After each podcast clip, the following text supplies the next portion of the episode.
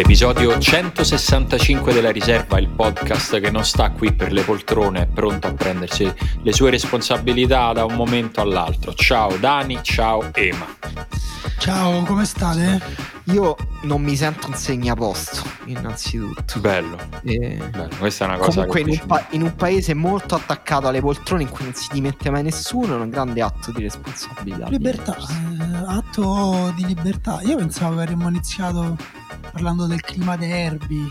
No, che derby, basta. Facciamo finta di niente. No, no, il clima derby è una cosa anni 90, ormai è superato. Io ieri mi sono, mi sono guardato il derby su FIFA, a PES, eh, scusate, a PES, su, cioè il derby degli sports. Però diciamo. non, non ho capito, mi spieghi questa cosa? Nel senso, la Roma ha una squadra di E sports la Lazio e c'ha... pure. Ah, pure la... Non Eh lo sì, sapevo, c'è. non lo sapevo. Ma era davvero quindi una sfida che avevano ricreato Sì, sì, Roma Lazio? Cioè, era una cosa vera, partite. Roma-Lazio. Ho fatto quattro partite, due, due, due, due gamer per squadra e ha, e ha vinto la Roma 3 a 1. Quindi, insomma, Vabbè, ma... Però, però Poi forse, io- forse ti do un risvolto ancora più interessante questo aneddoto. Cioè, io ho saputo di questa partita da un mio amico della Roma, di cui non faccio il nome, che mi ha mandato lo screenshot della partita in cui la Lazio stava vincendo 2-0 e mi ha detto brutti presagi. eh, la prima Quindi la Roma io ero, sic- ero sicuro che la Roma aveva perso, poi ho scoperto che la Roma invece ha- su quattro partite ne aveva vinte tre comunque. No, E lui mi aveva esatto. scritto tragedia.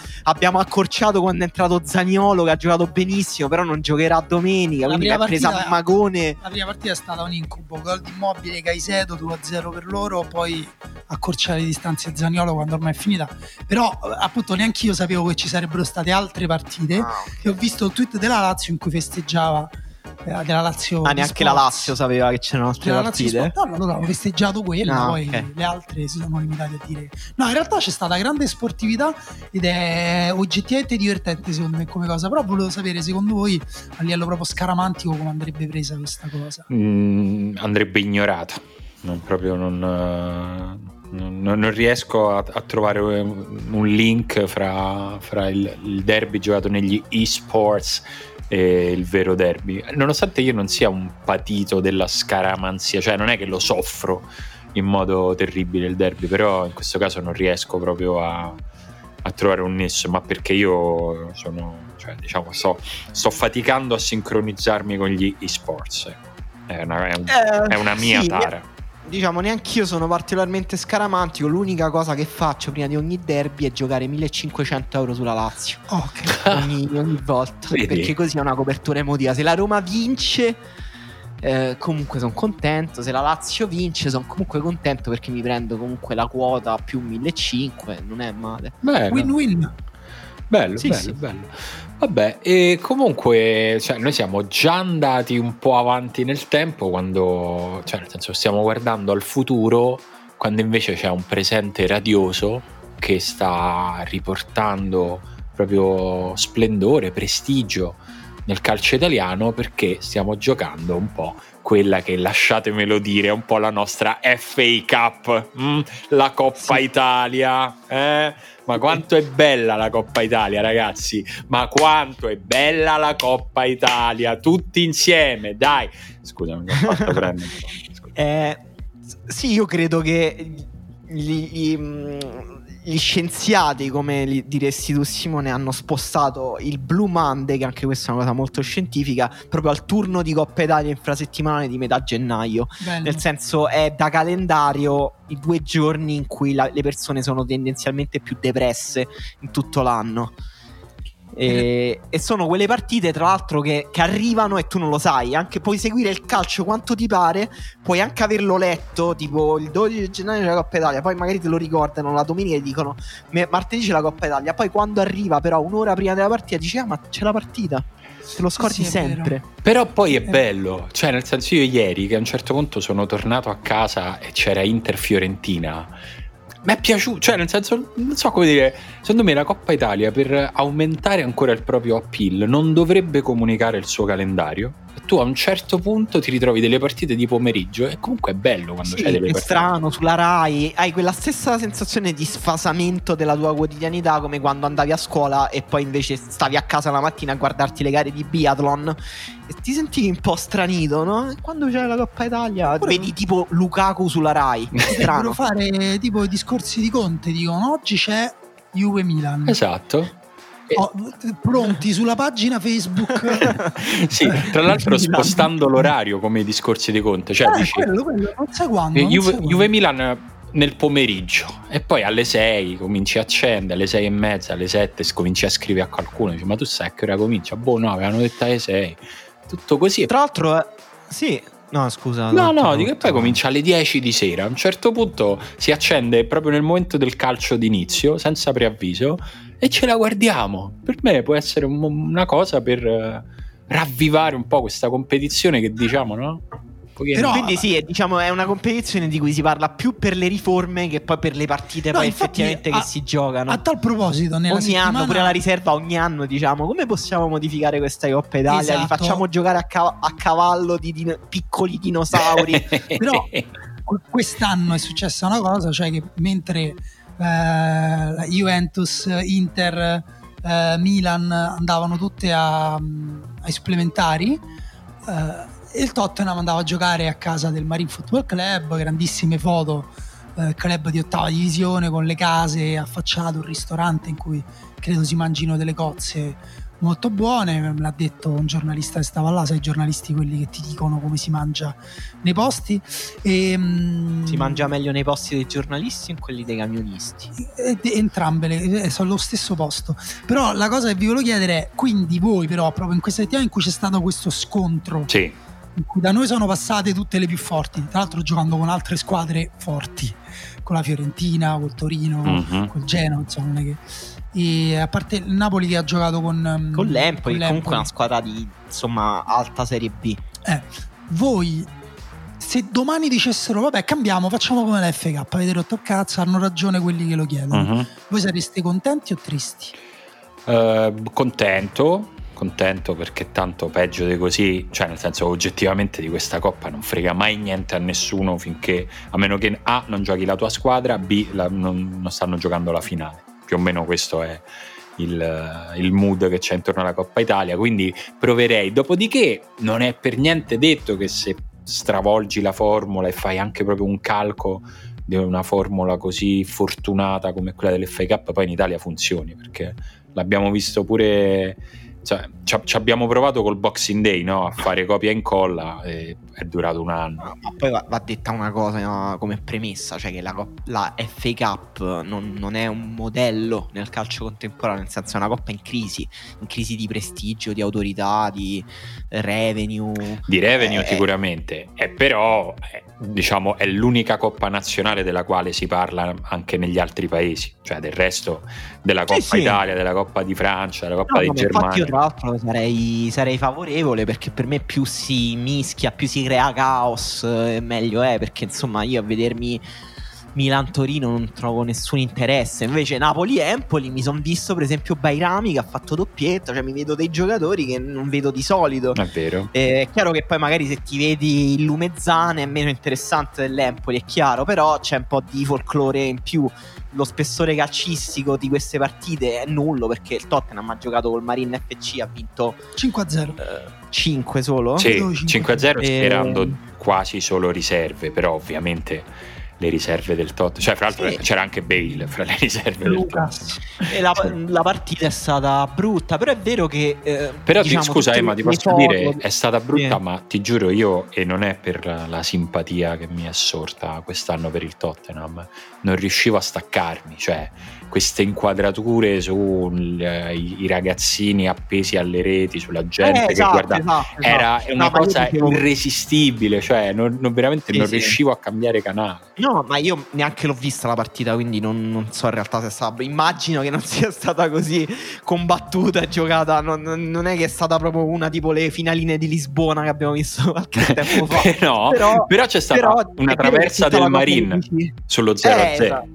Eh, tutte queste storie qui, io ricordo pure di aver scritto un pezzo su una partita di FA Cup di qualche tempo fa, forse un paio d'anni fa, in cui c'era, c'erano tutte quelle storie intorno al portiere che mangiava i panini a bordo campo, poi era una cosa pure mezza, mezza mh, squallida perché c'era in mezzo un giro di scommesse. Però tutte queste storie sono tutte divertenti, pure se diventano squallide. Cioè, poi quando c'era stato il risvolto squallido di quella storia del portiere un po' sovrappeso che mangiava i panini.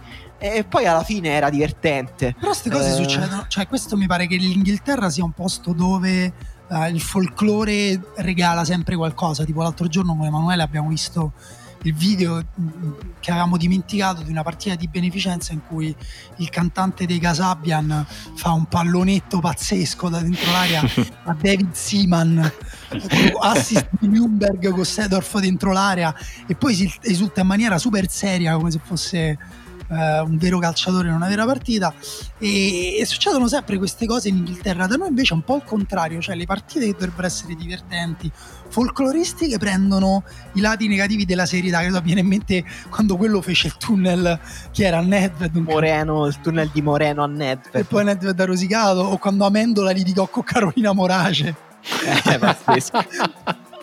Diventa un baraccone eh, assurdo. il, cioè, il, Però vabbè, quelle sono partite proprio non, non reali, cioè quelli sono derby del cuore, non è l'FA Cup, diciamo. No, no, vabbè, però sì, diciamo che se fai questa formula dell'FA Cup a un certo punto crea una partita che è equivalente a fare beneficenza, cioè a mostrare la profondità del calcio inglese, diciamo, poi quella partita resta nella storia del Marine eh, Sì, poi Club. quello, quello secondo me è un tema, il fatto che comunque mette sul palcoscenico un, un tipo di calcio che esiste, che lo sappiamo perché il calcio esiste sotto tantissime forme diverse e una forma è anche quella del marine, come una forma è quella del, del calciotto che ogni tanto vi raccontiamo, o quella dei campionati di calciotto, o quella dei campioni dilettantistici. E questi scontri ogni tanto mettono in luce queste realtà, non, non che queste realtà abbiano bisogno di luce, però in realtà ti mostrano una diversità eh, dell'ecosistema calcistico che eh, comunque è, è più reale, cioè te, Sì, ti rende più tridimensionale il calcio. È anche un po' la ragione per cui uno gioca, no? Nel senso, Eh, sogna esatto. di poter giocare una partita così. In Italia mi viene in mente che la settimana scorsa Andrea Agnelli ha, pubblicato- ha scritto un articolo, che già diversi è strano, in cui da una parte dice le società, molte società dilettantistiche sono già sparite, non avranno i soldi, in più i giovani giocano di meno, tutti i dati insomma, presi più o meno eh, da sondaggi, e poi dice quindi dobbiamo tutelare gli investimenti delle grandi squadre e fare la Superlega. Cioè, mi sembra un po' eh, paradossale che in Italia, appunto, secondo me per questo non si farà mai una cosa del genere, perché in Italia gli interessi delle grandi squadre eh, saranno, verranno sempre prima del, del calcio inteso come, come sport profondo che arriva appunto pure a noi. Oggi noi lo sai, Simone, noi andiamo a giocare a paddle per quanto ci manca il calciotto, Eh, lo stare so, fate bene. vicini al campo da calciotto. Fate bene, forse vi vengo pure a vedere. Andate al campo che conosco io? No. No, no, andiamo a un campo qua vicino. Ah, ok, allora non so se riesco a venire, però. No, adesso non dico dove perché sennò si crea la folla. No, infatti, evitiamo, evitiamo. No, però devo dire, eh, riguardo a quello che, che stavi dicendo, eh, a me di- della partita fra Marine e Tottenham eh, è piaciuto molto tutto quello che l'ha preceduta, tutto quello che l'ha seguita, anche se eh, come voi, come tanti, eh, è un attimo che mi vengono le bolle quando si, parla, quando si parte con la retorica, soprattutto che scatta molto in quelli che pensano di, di conoscere molto il calcio inglese e sentono per forza di doverlo spiegare a tutti, ma al netto di quello c'era comunque una dimensione eh, bella, interessante e diversa per noi, nel senso che il Marine, così adesso in questo caso si parla di loro, però eh, vale per tantissime squadre, non è una squadra di semi professionisti, è una squadra di dilettanti. Una squadra di dilettanti e- ed, ed è la dimensione del calcio dilettantistico in- nel Regno Unito, soprattutto in Inghilterra, è una dimensione vera, grande, c'è una cultura del ritrovarsi nei parchi e giocare a calcio molto più di quanto ci sia, ci sia qui. Poi ovviamente ci sono anche le squadre i dilettanti però c'è veramente questo sommerso di calcio che è il calcio poi de- de- del popolo insomma non mi vergogno di dirlo anche se suona un po' un po' desueto che è, è, bello che poi ci sia stato è bello quando capitano no? queste occasioni questi punti di incontro fra il calcio che ci piace giocare a tutti che è il calcio che ci fa aspettare che arrivi il martedì eh, o che ci fa arrabbiare il mercoledì e il, il, calcio che poi vediamo in televisione che è quello che ci fa sognare che è quello che ci fa emozionare perché ci sono i robot che lo giocano è stato bello, è stato bello poi che le squadre di Liverpool perché il Marine è una squadra di quell'area del Merseyside eh, abbiano aiutato il Marine, questo è emerso dopo, il Liverpool ha passato gli appunti sostanzialmente ai tecnici del Marine, gli ha detto guarda se gioca così contro il Tottenham, io immagino loro gli abbiano detto sì vabbè, adesso li battiamo. Forse non hai capito, c'ho quello che ha bevuto... non hai capito che que- il terzino è un pompiere, ecco, non so come spiegarti. Non so se Klopp ti spiegasse come marcare Harry Kane. No, poi per me, per me ci sono delle cose tipo la cosa bellissima di quella partita era il campo in mezzo alle case. Incredibile. Allora, io questa cosa l'ho già detta, però siccome questo Covid non permette il pubblico, eccetera, ma perché non giocare in campi di periferia facendo entrare veramente 300-400 persone? Eh, credo, eh... Che sì, credo, Che il problema vero sia la, la, bontà dei campi di periferia, nel senso ri- si rischia veramente di farsi male. Soprattutto... Non hanno inventato un rotolo di carta di, di, di da stendere. Dovrebbero. Tra l'altro, questo... quello è uno dei, dei problemi della periferia. Esatto. questo, i problemi, sì, esatto. Questo... A Roma è l'unica cosa su cui non c'è problema. questo problema era così vero anche per il campo del, del Marine che, che l'Everton gli ha prestato il centro sportivo per allenarsi e non rovinare il campo per la partita. Quindi è stato, è stato, bello, è stato bello che ci sia stato, siccome giustamente per una società così la partita contro il Tottenham era l'occasione della vita anche dal punto di vista economico, ma non l'ha potuta cogliere, è partita una super uh, lotteria, una, sostanzialmente una vendita di biglietti virtuali e alla fine hanno venduto 40.000 biglietti virtuali a 10 sterline l'uno di persone che solo per uh, diciamo contribuire alla sfiga che aveva avuto il Marine nel non poter fare un euro da, dalla partita della vita, hanno assicurato al Marine sostanzialmente 10 anni di vita per quello che riguarda i costi di gestione. Quindi bello, cioè è, è solo bello, non riesco a trovare una cosa sbagliata in tutto questo. Ecco. Detto questo, in Italia le grandi squadre hanno tutte, eh, appunto come detto, sofferto. Eh sì. È vero che hanno giocato, la Juve ha giocato con un 2002, 2000 e un 2001, quindi insomma eh, sperimentale, però in campo c'era sempre che ne so, Kuluseschi, Morata, a un certo punto è entrato Ronaldo, Bentancur e Arthur titolari, Chiellini rientra ha dato una grandissima palla a Kuluseschi, Kuluseschi sembrava avere molta voglia di mettersi in mostra, nel primo tempo ha fatto benissimo, secondo me la domanda che ci facciamo l'altra volta tipo ma perché non Kuluseschi come seconda punta diciamo di... Uh, di, di rimpiazzo. Uh-huh.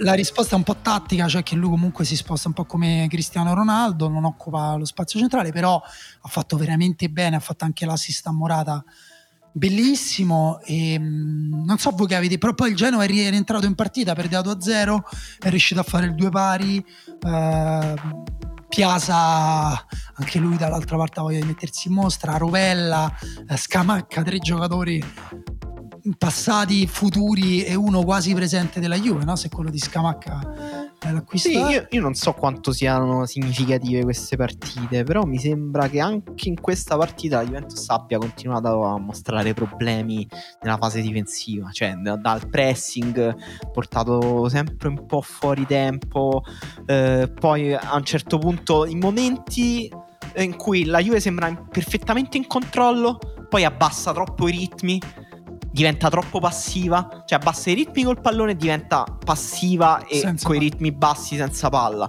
Eh, finisce a difendere in area e poi in area di rigore è una Juve comunque molto meno solida rispetto agli anni scorsi. Già lo scorso anno con Sarri un po' di solidità in uh, difesa posizionale l'aveva persa. Quest'anno per me è proprio siamo al, al punto più basso, diciamo, di questo processo che secondo me passa anche per una diversità di difensori, cioè non, non, ci sono più ovviamente, cioè Chiellini forse non è più impeccabile come prima, Bonucci non è mai stato il suo forte.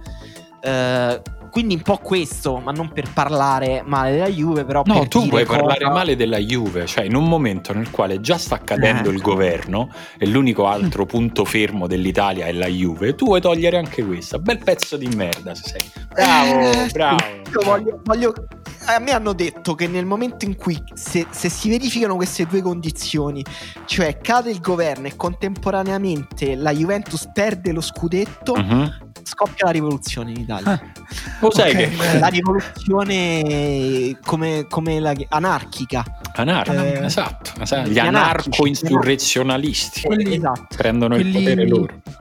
quelli di Quanon che sono entrati. No, no, gli No. anarchici, gli anarchici. No, gli anarchi. Cioè, gli anarchici veri o quelli inventati? No, quelli veri, gli quelli anarchici di- veri quelli che veri. si stanno preparando, stanno aspettando il momento in cui Cristiano Ronaldo non segna più. Bello, No, vabbè. no, comunque sì, mh, la Juve ieri si è evidentemente, diciamo, il clima da eh, Coppa Italia che non puoi non sentirlo e, e il fatto di trovarsi 2-0 dopo poco ha proprio fatto abbassare la guardia alla Juve, cioè il primo gol del Genoa, il gol di aspetta, ho sempre paura di sbagliarlo questo nome di Xiborra. Eh, Io credo Xybor, no scherzo, non lo so. no, perché io, mi pare di uno ciborra. Esatto, però io purtroppo lo sbaglio sempre nel modo che fa ridere e quindi ho sempre paura di, Ah, ho sempre paura di, di sbagliare, ma proprio cioè, non lo faccio per fare la gag, cioè, mi viene così.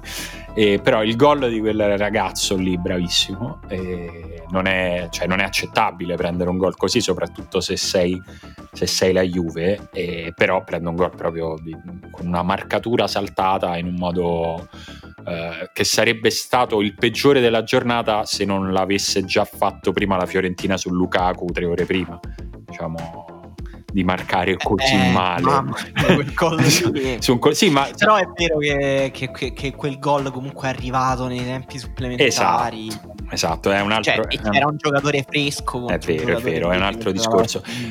Dopodiché, dopodiché, insomma, eh, ci, ci sono stati dei copioni abbastanza simili, soprattutto fra le partite di, eh, di Inter e Juventus, nel senso che entrambe le squadre, entrambi gli allenatori stavano cercando di risparmiare un po' di forze in vista della partita che sta arrivando, che è Inter-Juventus, ed entrambi a un certo punto non si sono potuti fidare completamente delle, delle proprie seconde linee, hanno dovuto mettere dentro quelli che Perché a avrebbero volte erano pure terze che a linee. volte erano anche terze, c'erano diversi giovani, la- nella formazione titolare di ieri della Juve c'era Dragusin, c'era Portanova, c'era Wesley. Wesley, quindi è chiaro che sì, Wesley, Wesley è costato il gol di Ciborra e siamo- Mm.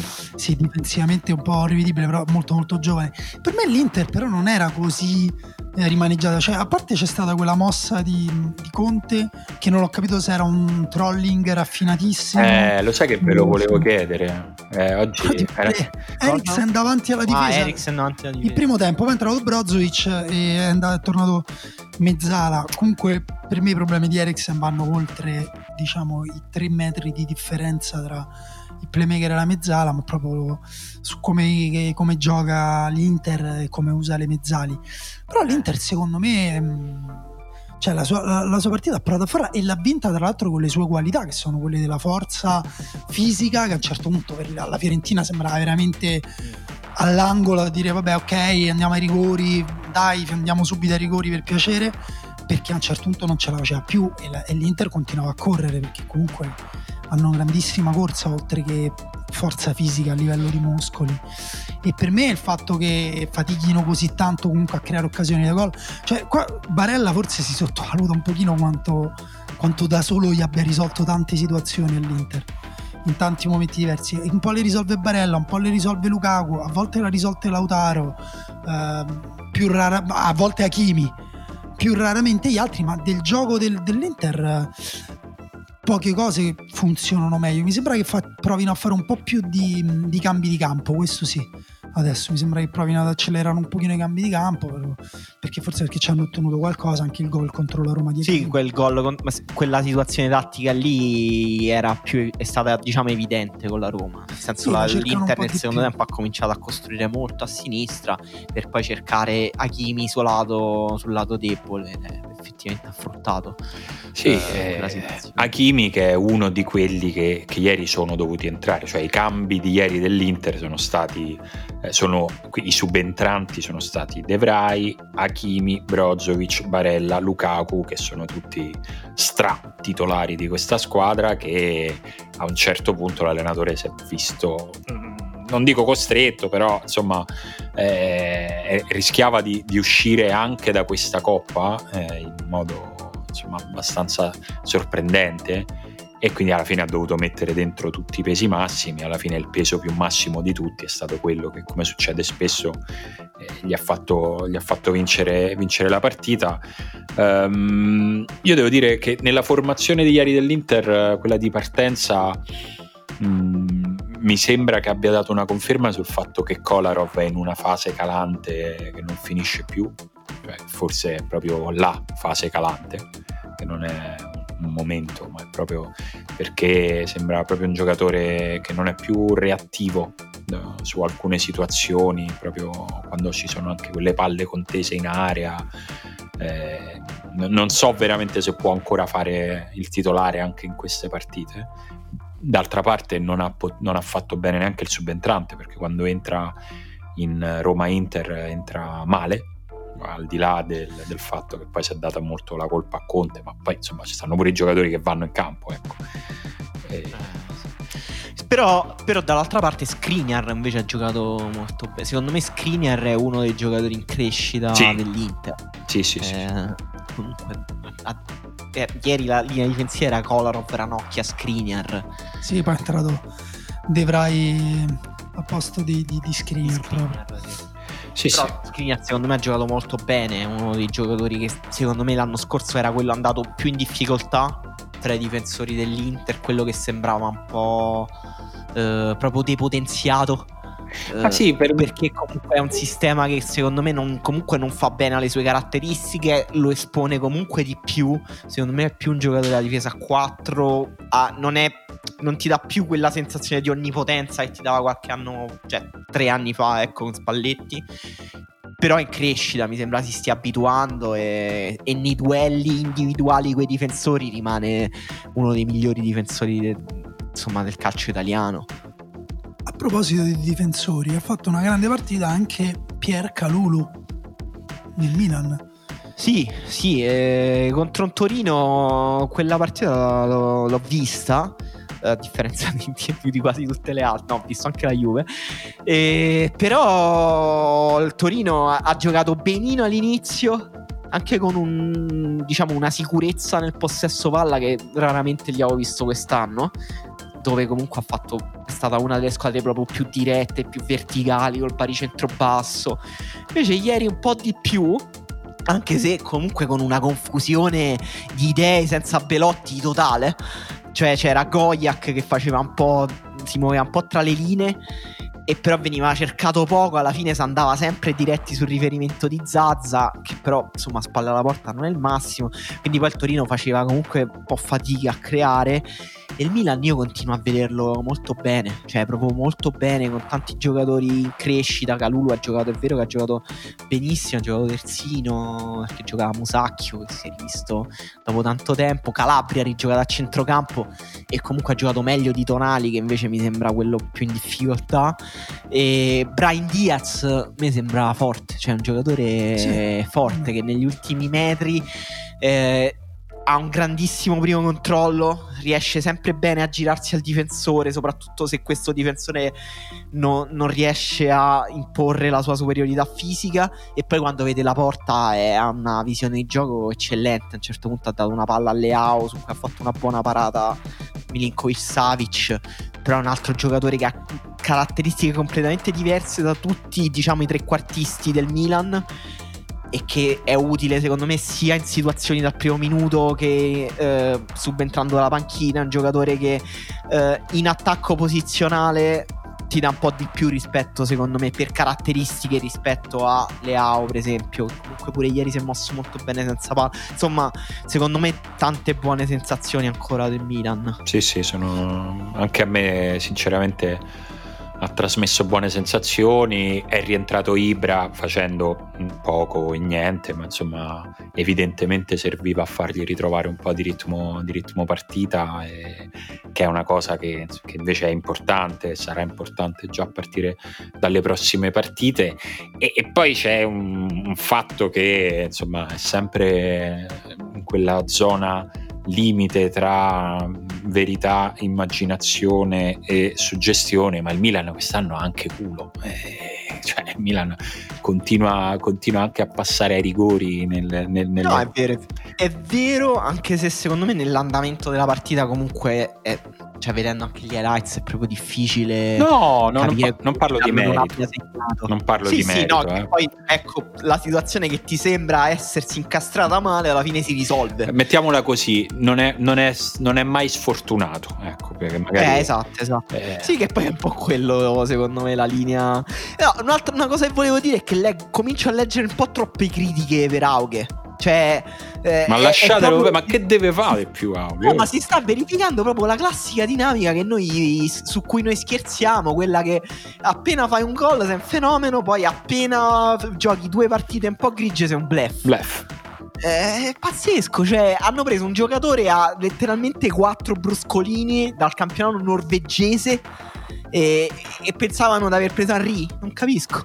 Cioè, è, è, chiaro che è un giocatore interessante, che non è un fenomeno. Eh, però è un giocatore che dentro al sistema del Milan ha senso e che ha delle qualità comunque interessanti che dovrà ambientarsi un po' di più ma da cui non possiamo aspettarci che diventi non lo so qual è un giocatore c'ha la Noglu non lo so non ma so. non penso neanche che a loro serva un giocatore del genere forse non non so, mh, mm, si aspettavano che facesse più gol, visto che comunque quando è arrivato, insomma, ne ha fatti come è andato su? Cioè... No, ha, fatto, ha, fatto, un paio di gol eh, su, entrando dalla panchina, ha segnato eh, a Napoli. Forse si aspettavano che quella fosse la normalità, eh, una specie può essere la normalità. Seconda punta allargata. Eh, ragazzi, eh. costano il quintuplo giocatori così, cioè nel senso che, che per i quali la, la, normalità è quella. Comunque... Poi Aughe sicuramente è una bella pesca, nel senso comunque secondo me vale più dei 4-5 no, milioni che l'hanno pagato. Me, adesso tra l'altro ha preso anche Meite eh, notizia di, di, sì. di, di, poche ore fa. Per me il Milan ha una delle rose più, più, complete. Chiaro che è stata letteralmente falcidiata dagli infortuni perché a centrocampo pure Meite è il credo quarto o quinto centrale, no? Dopo che, che c'hanno Benaser, che sì, eh, Tonali, Krunic. E, e Krunic e, e, sono arrivati a dover far giocare Calabria quindi hanno preso Mete ma Mete per me è uno a, a livello di titolare insomma potenzialmente poi bisogna capire quale Mete perché eh, sì, esatto. una grande forbice di, sì. di, di, di performance comunque Però posso dire che... Va, scusa, scusa. no, no, volevo dire solo che al Torino si era un po' adagiato, diciamo, negli ultimi tempi. Il Milan è un contesto verticale, aggressivo.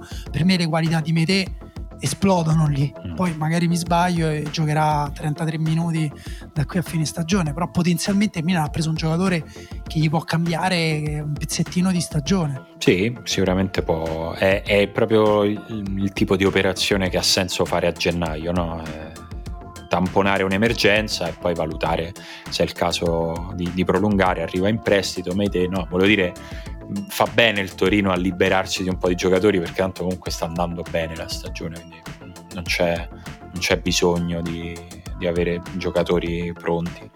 Non lo so, non lo so, non, se, se, fossi un tifoso del Torino avrei tanta paura, sinceramente, anche se sicuramente il Torino delle ultime settimane ha un pochino eh, quantomeno superato quel momento di cui parlavamo un, bo- un paio di puntate fa, nel quale dicevamo il Torino va tutto sempre per forza storto, cioè proprio sembrava un buco nero anche che andava anche un po' al di là dei demeriti della squadra, dell'allenatore. Adesso va un po' meglio, però la situazione insomma, si è così pesantemente compromessa fino a qui che mm, non lo so, sono curioso di vedere se farà qualcosa non so, sarebbe interessante collegarsi con la redazione di Pendolino, non so Emanuele se, se sai qualcosa sul Torino. Il Torino è molto vicino all'acquisto di Christian Quamé, che ha anche ah, segnato. Davvero? Eh sì, questa è una esclusiva nostra che Buono. volevamo dare domani, però insomma possiamo anche anticiparlo. Ottimo. E, Beh, no, in avrebbe realtà, senso. no, in rea- no, in realtà il- mh, seriamente il Torino aveva, mh, sembrava veramente molto vicino a qua me una settimana fa. La trattativa continua, però dice sia un po' complicata dopo il gol di ieri. Mm. E per me avrebbe senso abbastanza come me perché è un- uno che gioca molto bene il riferimento centrale spalle alla porta Belotti è uno invece che ama proprio sguazzare nel caos e muoversi praticamente ovunque in campo Eh, quindi No, me potrebbero fare una bella coppia. sì sì sì possono giocare bene insieme secondo me Vabbè, qua Eh. me per me sarebbe- dovrebbe essere titolare in quasi tutte. Non capisco perché non sia titolare nella Fiorentina, sinceramente. E anche Juric aveva detto che lui continua a sentire Guamè. Eppure il Verona ha avuto problemi di attaccanti. È rientrato Kalinic, è tornato al gol solo domenica scorsa. Però per me Guamè è proprio. Cioè, quando andò alla Fiorentina l'altro anno, è vero che c'era stato l'infortunio in Ah, mezzo. Però eravamo pieni di, di aspettative perché la Fiorentina aveva fatto una campagna acquisti Invece mi dispiace, ma devo dire una cosa sulla Fiorentina. Io ho l'impressione che di, li peggiora i giocatori. Eh. Sta- è una squadra che sta così male che ha peggiorato Castrovilli, ha peggiorato Amrabat. Poi per carità non è che si trasforma. in Eh, guarda, su Amrabat eh, io sono molto curioso di capire se Amrabat è peggiorato o ha fatto un anno di overperformance. Ma è vero che era in uno stato di forma fisica eccezionale. Eh. Cioè, la- la- quando a Verona era in forma era, sembrava però quella secondo me l'ha mantenuta eh. due giocatori in uno. cioè comunque su certe cose sì, però proprio alla corsa, cioè proprio adesso forse è più bloccato tatticamente, forse Mm, Eh, meno a suo agio, forse anche meno a suo agio mh, individualmente in un sistema che, che gli chiede delle letture che magari è meno bravo a fare rispetto Esatto. a quello del Verona. secondo me lui- è quello sì eh, lui, qui ci sono state delle partite in cui Amrabat partiva in pressing e dalla panchina dicevano no, no, no, perché creava il buco, andava in pressing da solo, gli giravano intorno e era Sì, inutile. deve difendere più di posizione e col pallone per me gli vengono chieste troppe, cioè letture troppo complesse. A volte ha giocato persino regista e, per me è proprio tutt'altro che un regista. No, lui deve portare Cioè, palla, è uno che poi tecnicamente è pulito, però è un giocatore, sì, è un giocatore molto diretto, cioè non è un giocatore Beh, no, che... non è un costruttore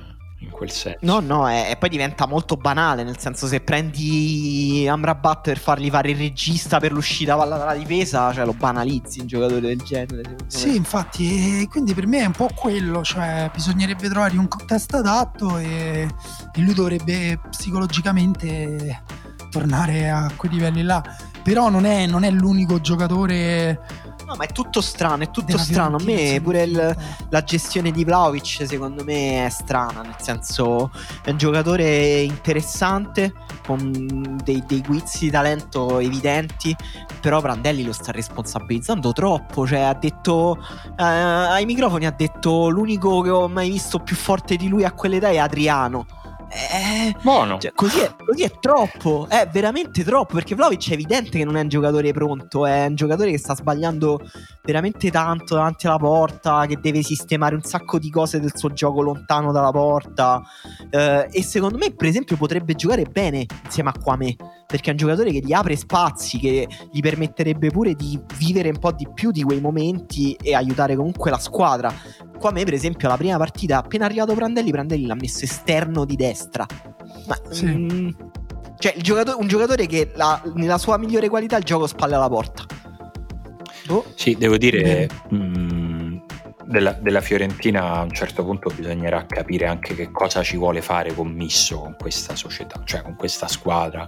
Nel senso che adesso ovviamente noi parliamo delle scelte contingenti, de- delle decisioni che settimana dopo settimana prende in questo caso Prandelli, però eh, ri- ri- rifacendo un passo indietro stavo cercando di ricordarmi gli allenatori della, della gestione commisso e sicuramente c'è Prandelli, c'è Iachini, c'è Montella, lui forse compra la Fiorentina con Pioli, allenatore, e poi lo esonerano e arriva Montella, sto cercando di ricordarmi questa Sì, cosa. di sì.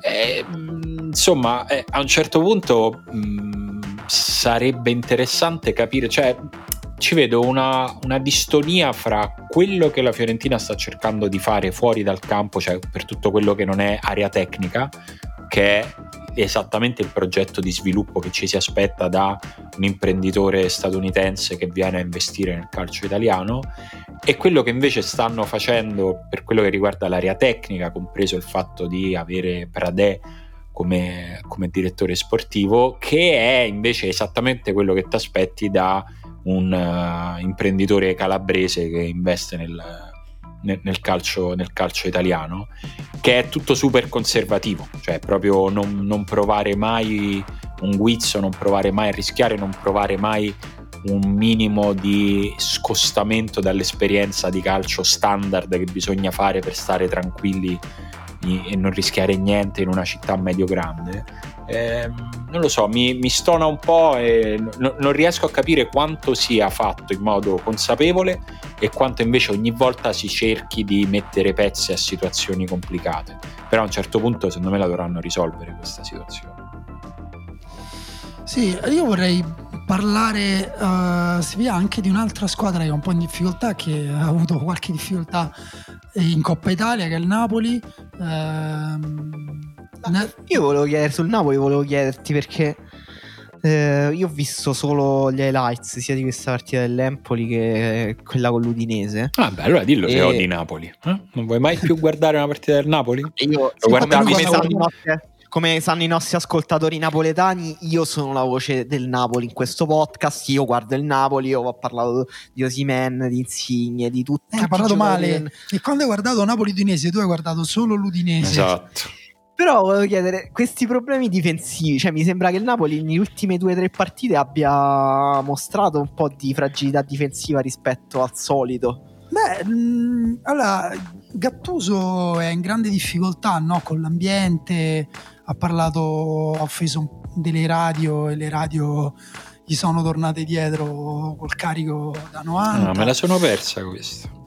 Eh, bella, recuperatela perché è stato veramente notevole. Sta video di un personaggio della radio che proprio gli dice andrebbe stracciato il patentino di Gattuso perché fa giocare Bakayoko e ah, Fabian Ruiz. Cioè, anche sì. per pippe, delle sì, no, eh. no, note pippe. Note pippe no. che ti hanno fatto appena fare tre punti a Udine, vabbè.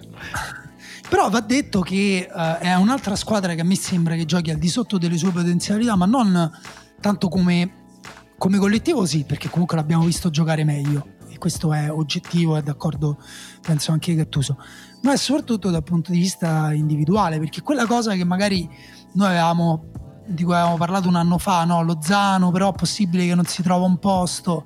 Eh, si è un po' allargata a macchia d'olio agli altri. Lozano continua nel paradosso per cui devi giocare a, a destra tutta, vuol dire, sempre quando c'è Insigne poi gioca una partita a sinistra, quella appunto in Coppa Italia, ed è un giocatore di un livello più alto di quello che gioca a destra, che è un'ala normale a destra. A sinistra ha fatto anche un gol pazzesco con un tiro da fuori e in un momento in cui Insigne contro l'Udinese l'ho visto calciare a giro da dentro l'area di rigore. Sai che eh, quei tiri che Insigne dici no vabbè però questo è difficile dai cioè, da 35 metri a giro sotto l'incrocio normale che lo sbagli no qui era da forse all'altezza del dischetto e l'ha sbagliato. In un eh, momento in cui Insigne sta così... Dice, Beh, poi parlavamo bene di Insigne, mi ricordo nella pausa nazionale era novembre forse, era un grandissimo momento invece Insigne, adesso invece è proprio il contrario. Tra l'altro c'è questo pattern di cross di Lozano teso da destra, Insigne che arriva a prendere la palla e la cicca. Eh sì. ce, ce, ne ho viste almeno quattro nelle ultime tre partite. Sì, Lozano esatto. secondo me si sta dimostrando anche che, cioè, secondo me gioca bene anche a destra. Sì, sì.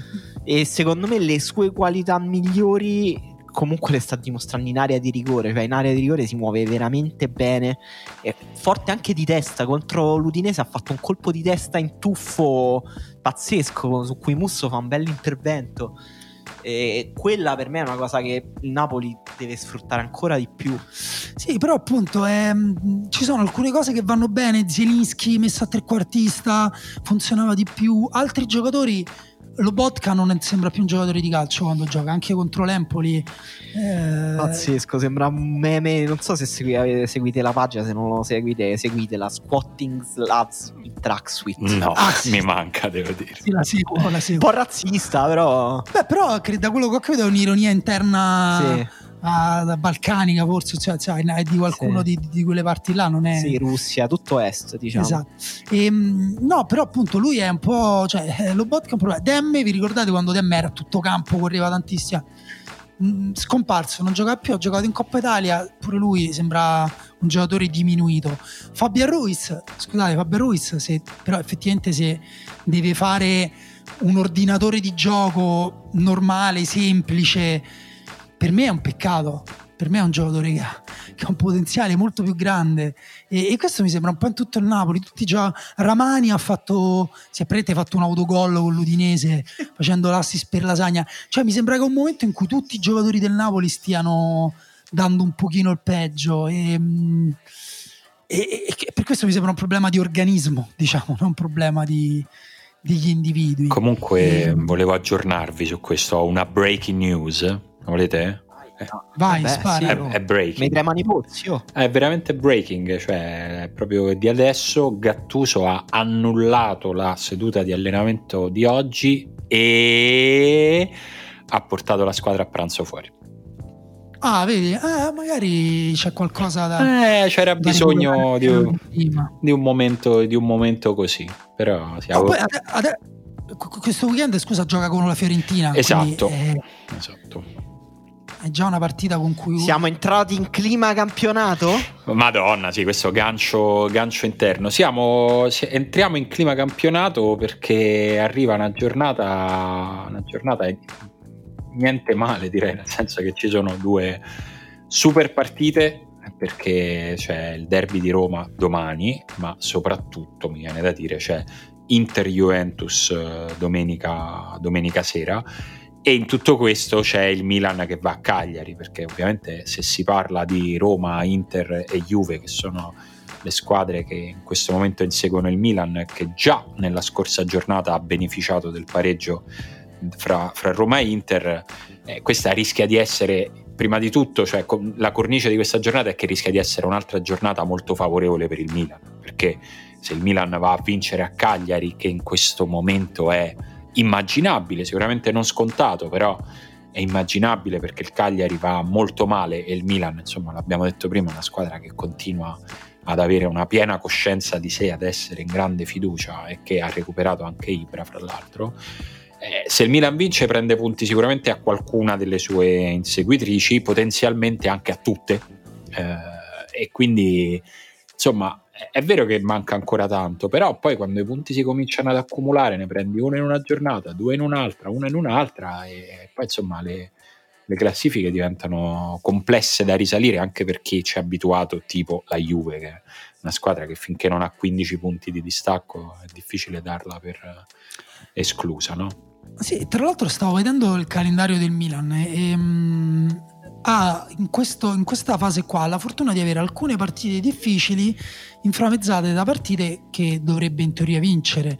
Se il Milan ad esempio prende punti come dici te col Cagliari, poi può giocare con uno spirito un po' più leggero con l'Atalanta. Certo. Ci si può anche pareggiare. Anche se quella secondo me è una partita veramente importante. Molto importante. Quella con l'Atalanta. Quella sì, con l'Atalanta. certo, con l'Atalanta. Poi c'è il derby, che però pure questo arriva in, in campionato, perché prima c'è quello in Coppa Italia, però il derby arriva a fine febbraio.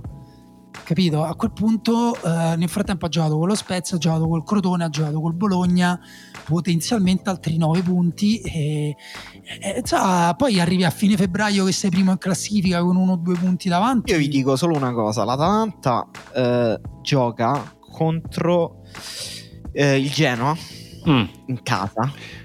E Quindi non vince dopo- perché il Genoa di Ballardini è una, è una bambola assassina che morde quando meno te lo aspetti. Non lo so, secondo me e me la rischio vince. Mm, tu a te piace proprio vivere la vita come se Mm. fosse ogni giorno l'ultimo. eh? Poi ha una partita con l'Udinese che comunque potrebbe vincere. Poi se batte il Milan, diciamo in linea teorica, l'Atalanta è a tre punti dal Milan. Sì, sì, ma infatti secondo me l'Atalanta, però appunto se hai comunque tre punti di vantaggio, voglio dire che sei felice di averci perso, però come dire in una stagione due partite le perderai, tre partite le perderai. Sì, ma Eh, anche giocare sapendo che a un certo punto il pareggio è un loro problema, non un tuo problema, non è male, eh. No, no, ma infatti il Milan ha un'ottima situazione in questo momento. Dico solo che per me quella partita con l'Atalanta deve, deve assolutamente non perderla. Cioè Eh, non è sì, sì, sì, infatti diciamo ha, ha due risultati su tre, ecco, mettiamola, mettiamola Anche se credo che l'Atalanta in questo momento batterebbe anche il Re- Real Madrid dei Galacticos. Con, con i quali deve giocare fra poco, fra l'altro. È vero, in tutto ciò questo il Marine Football Club esatto. sì, sì, solo che qua c'ha poco da scherzare al Madrid, nel senso che... Eh, se Ilicic credo che in questo momento sia il giocatore più forte del mondo. Vabbè, tu questo lo qui. dici due volte all'anno, No, però dai. No, no, però lo Eh, era. perché Lo- due volte all'anno che- lo è. Il punto è che lo era pure prima della pandemia l'anno scorso, adesso sembra essere tornato. Non, non credo per 90 minuti, non so ci sono stati sviluppi recentissimi, non ho visto l'ultima, non so se, ha se è durato 90 minuti. Beh, comunque sì, cioè, comunque ha, ha dato diciamo la svoltata lui anche nel secondo tempo. Sta crescendo di condizione, sta ritrovando se non un minutaggio completo, ma insomma quanto basta per, per determinare le partite. Ecco. È più o meno onnipotente, cioè contro il Benevento ha fatto un gol, eh, diciamo il gol di Toloi è suo, Sì. più o meno, Sì. e il gol di Zapata pure. Sì, sì, no, ma poi lui cambia. Oggi Gasperini ha detto che mh, basta parlare di Papu Gomez. È stata, sua- è stata una scelta eh, tattica. Io ri- gli vorrei ridere in faccia a Gasperini. Sì, più che altro Papu Riderebbe in faccia a te, Daniele. riderebbe in faccia a me e avrebbe una sua ragione. Io ho la mia, il mondo è pieno di gente che si ride reciprocamente in faccia. Sì, poi devo dire, se immagino una persona che prende bene il fatto che qualcuno gli ride in faccia, quello è Gasperini. Cioè, proprio Sì. una persona dotata di quella leggerezza anche per stemperare, per smussare un po' gli angoli delle discussioni, diciamo. Però voglio dire, non è, non è un problema giornalistico, però è proprio un problema umano. Ma quante cazzate siamo disposti a berci Eh. nelle nostre giornate da tutti su ogni cosa? Cioè, nel senso, lui ha detto: eh, Gomez non si è adattato perché io volevo più protezione per Freuler e De Ron. Non ha specificato, non si è adattato a fare cosa. Probabilmente a fare il trequartista dietro le due punte. Gomez non si è adattato a fare il trequartista. Che cosa fa in meno di Pessina? Dai. Cosa fa? Pressa meno di Pessina? Si inserisce da centravanti meno di Pessina? Beh, guarda, penso che compensi in mille altri modi in quello stesso identico ruolo. E mh, detto questo, No, ma a me quello che stupisce di questa situazione è che Gasperini avrebbe l'autorevolezza conquistata sul campo di poter dire più o meno tutto quello che vuole su questo argomento. Cioè, potrebbe semplicemente dire: Signori, io non voglio più che Gomez giochi nell'Atalanta perché ha avuto una serie di comportamenti sbagliati. Punto. Cioè, nel senso, non, non mi va più, non lo voglio più. È una decisione mia. Sono l'allenatore più importante della storia dell'Atalanta. Sbatto il cazzo sul tavolo e faccio quello che dico io. Non vi sta bene? Sì, ma- Eh, trovatevene uno più bravo. Cioè, potrebbe anche tenerselo fino alla fine della stagione e usarlo con ipocrisia come ha fatto per ora nelle partite difficili lo butti dentro nel secondo tempo come ha fatto con la Roma quando Ilicic non è in forma quando Ilicic si rompe sfruttalo no? è un tuo dipendente Eh beh, sì, tanto se non lo vendono succederà così, credo, no? Cioè, senso- Eh, però mi sa che all'estero andrà all'estero alla fine perché c'è comunque un giocatore troppo forte. Per me un'offerta gliela faranno, poi magari non lo, non lo svenderanno a 15 milioni di euro, però secondo me 25-30 Eh, ma non lo so se ci sta qualcuno che, che- che spende 30 milioni a gennaio per un 32enne eh, in questo mercato qua. Cioè, Secondo, secondo me, infatti, andrà via a meno, cioè a- anche la metà di questa cifra stiamo vediamo, facendo. sì, magari coi bote, scusate, però mh, dall'Inghilterra secondo me qualcuno, cioè questo è il tipo di giocatore che in Premier League adesso stanno iniziando un po' a collezionare, hanno visto l'impatto che sta avendo Grealish eh, sul campionato, nell'Everton è portato tantissimo eh, Ames Rodriguez e il Liverpool ha preso Tiago che insomma gioca in un'altra posizione però Come lo eh, vedresti il Papo Gomez all'Everton insieme a Mr. Rodriguez? No, troppo, Troppo. quello sarebbe troppa, troppa roba. No, io per Papo Gomez cioè, ci volerei se fosse al Tottenham. No, ma Cioè, per me se lo prende il Tottenham- Mourinho si fidi di un giocatore del No. Mourinho no, però lui però potrebbe dargli una responsabilità quando Mourinho tipo ha preso Snyder che è arri- letteralmente letteralmente questa volta è sceso dall'aereo e lui gli ha detto mettiti gli scarpini vai a battere tutte le punizioni calci d'angolo e, e gli diede quell'importanza pa- pazzesca Snyder appena arrivato. Secondo me se facesse la stessa cosa con Gomez il Tottenham diventa la squadra di Gomez. sto emozionando devo andare a cambiarmi le mutande dopo questa suggestione però... Ah, giusto, sempre, perché te tifi sempre per, per, il Tottenham. Sì, il Tottenham sì, ieri è pareggiato. Vabbè, Manchester United come la riserva avevamo detto prima in classifica. Ma eh, sì, miglior, miglior allenatore, miglior allenatore della, della, Premier League, ma ormai è anche pleonastico dirlo, no? Insomma, noi ve lo, diciamo, ve lo diciamo da sempre. Poi comunque ne parliamo di solito in gran riserva, ecco, dei campionati, dei campionati esteri. Invece in questo, dicevamo prima, volevamo parlare un po' della, della Serie A, del turno che arriva, del turno del turno che è passato veramente ne abbiamo parlato molto dentro, dentro Gran Riserva, però insomma sostanzialmente la Roma uh, è uscita con um, uno spirito positivo dalla, dalla, partita contro l'Inter, anche se alla fine è stata l'ennesima partita nella quale la Roma non ha vinto contro una squadra che ambisce a, a lottare per lo scudetto però è stata anche una partita nella quale la Roma non ha perso contro una squadra forte come era successo contro Napoli e Atalanta dove era finita molto male per la Roma. E soprattutto poi essendo l'Inter in questo momento a torto a ragione percepita comunque un gradino sopra a Napoli e Atalanta il fatto di, di pareggiare questa partita in rimonta. È stato vissuto bene, cioè la Roma è uscita bene, sicuramente meglio dell'Inter come umore da, da, questa, da questa partita eh, anche la Lazio ha vinto l'ultima, l'ultima, partita di campionato andando a rovinare il ritorno di D'Aversa sulla, sulla panchina del Parma e fra l'altro insomma, auguri a D'Aversa che diciamo, era stato allontanato senza colpe, io ero fra quelli che aveva creduto nel sogno di Liverani e stavolta è andata male, malissimo. Sì, devo dire che anche D'Aversa, senza dilungarci troppo, avrà le sue difficoltà secondo me a aggiustare questo Parma perché anche contro la Lazio ha dovuto giocare in un modo diverso dal Parma dell'altro anno. Eh, Brugman no, no, mi sono perso un momento in cui è diventato un giocatore così importante eh, nel Parma. E, Mi sa che però... gli mancano un sacco di giocatori al Parma in questo momento. Deve, recu- deve recuperare un po' di infortunati o comunque un po' di condizione. Ecco. Sì, quello sicuro, però in generale mi sembra una squadra che, che non potrà giocare come l'altro anno su transizioni e contropiedi rapidi, però vediamo, magari la terza invece riesce a sistemarla. Vabbè, e... chi lo vince sto derby, dai, esatto. voi, voi che non siete tifosi. Guarda, io spero solo che la Lazio non faccia gol, nel senso, eh, oppure, che, oppure che se segni sia sempre No, no, spero che non faccia perché giocano di sera, di venerdì. Eh, quando mia figlia dorme, il mio vicino di sotto fa casino, ah, sbatte le cose sul pavimento.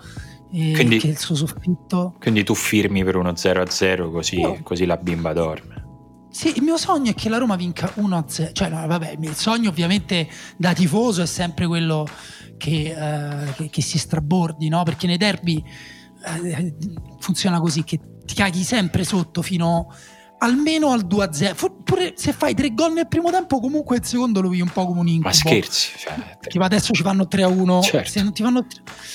Quindi l'ideale sarebbe fare un gol nel primo tempo e poi bam bam due gol primi, nel primo quarto d'ora del secondo tempo, che a mezz'ora dalla fine c'hai tre gol di vantaggio e lì stai un po' più tranquillo. Da eh, osservatore neutrale, diciamo, eh, penso che s- potrebbe venire fuori una partita un po' bloccata perché in realtà eh, Roma e Lazio si accoppiano bene. L'altro anno, non so se vi ricordate, ma fecero un derby per uno praticamente. Sì. Eh, il primo derby fu quello dei, dei, pali e le traverse che la Lazio meritava di vincere lei 4-0. Sì, che, in cui la Roma di, di, Fonseca non esisteva praticamente, ancora era forse la seconda giornata, insomma era proprio la Roma un super cantiere. Esatto, e invece al ritorno Fonseca gliela incartò benissimo sì.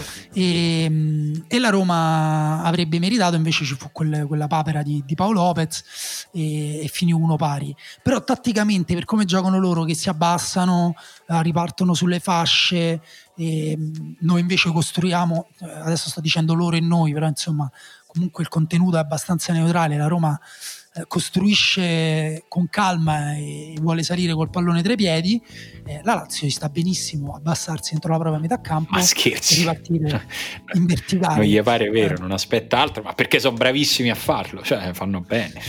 Ah, poi difende bene, cioè nel senso la Roma non attacca benissimo, la Lazio difende bene, la Lazio fa, mh, attacca in maniera eh, è più fluida per arrivare sulla tre quarti, però secondo me quest'anno non riesco a capire cosa, però mi sembra che qualco, forse è qualcosa anche qui di psicologico, di stanchezza fisica, però fanno un po' più fatica del solito a, a costruirsi le occasioni. Potrebbe venire fuori e spero che venga fuori una partita eh, noiosa, brutta e di quelle che ti fanno venire voglia di cambiare canale. Spero che i miei vicini sotto cambino canale.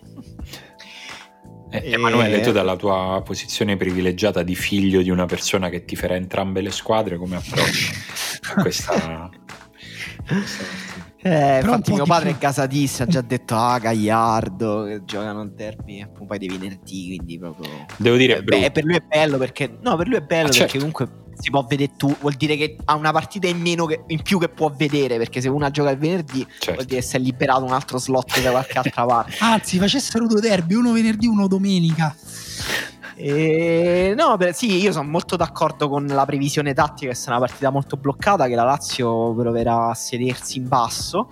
È una partita a cui le squadre arrivano, cioè la Roma arriva secondo me molto meglio della Lazio, nel senso Lazio sta molto in difficoltà per me quest'anno a livello di gioco e sta raccogliendo più di quanto semina, diciamo. E, però è comunque una squadra che in situazioni così tese, in partite importanti, quest- anche quest'anno non ha sbagliata manco una. E, e secondo me si giocherà molto su alcuni duelli individuali. Il Geco secondo me deve alzare il suo rendimento. Il Geco secondo me sta giocando molto male. E magari si è tenuto. E deve alzare il rendimento per questa partita in cui la Roma avrà tanto bisogno di attaccare bene l'area, che è una cosa che non fa bene, fa, anzi fa male.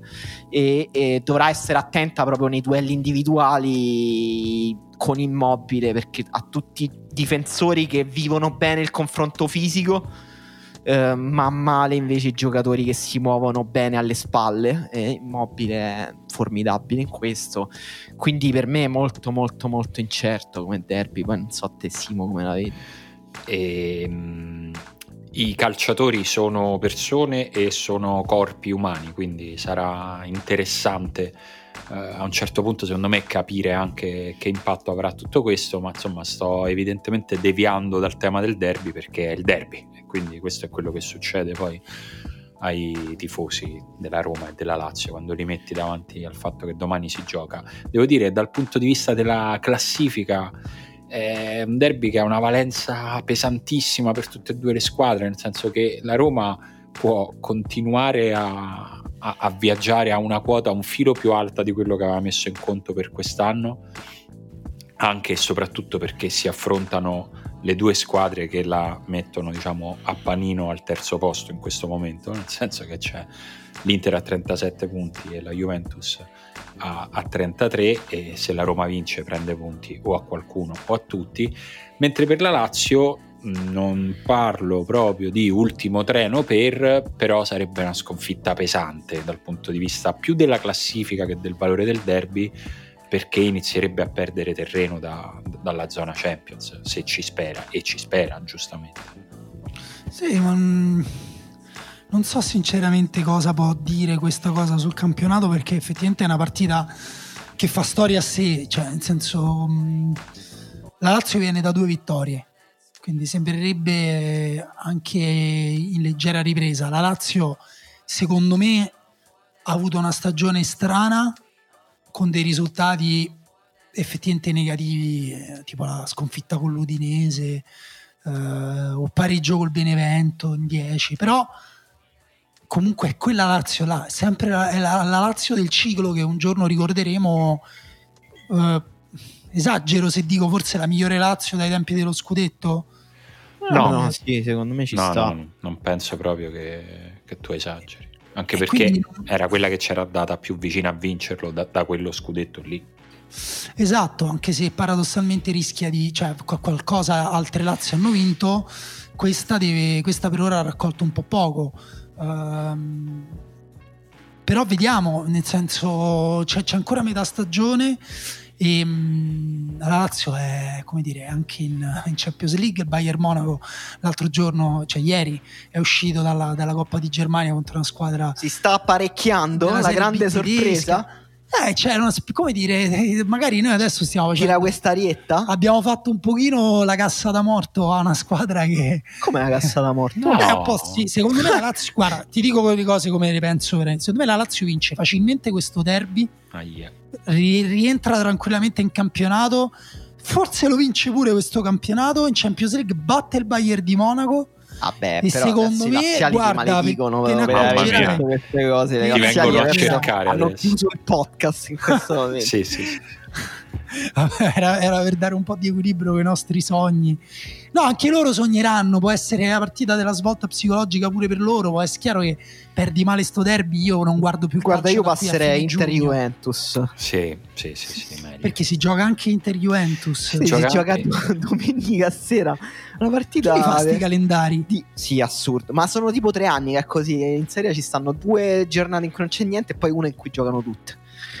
E Sì. una partita veramente imp- molto importante. Trovi? Molto importante. Trovi? Ma Non lo so. incredibilmente importante. Non lo so, beh, è una partita alla quale intanto eh, Juve e Inter arrivano eh, in, in modi diversi dal punto di vista della, eh, viene a dire dell'inerzia, cioè a casa, a casa della Juve mi sembra che un pezzo alla volta, con lentezza, ma che le cose si stiano ricomponendo nella direzione in cui più o meno si era immaginata questa stagione, cioè una stagione nella quale ci si prendeva un rischio con un allenatore esordiente assoluto, ma che fra le capacità che si confidava avesse l'allenatore e che piano piano stanno emergendo e le capacità dei giocatori molto forti che gli sono stati messi a disposizione, comunque a un certo punto, auspicabilmente nel punto giusto della stagione, quello nel quale a un certo punto non puoi più sbagliare,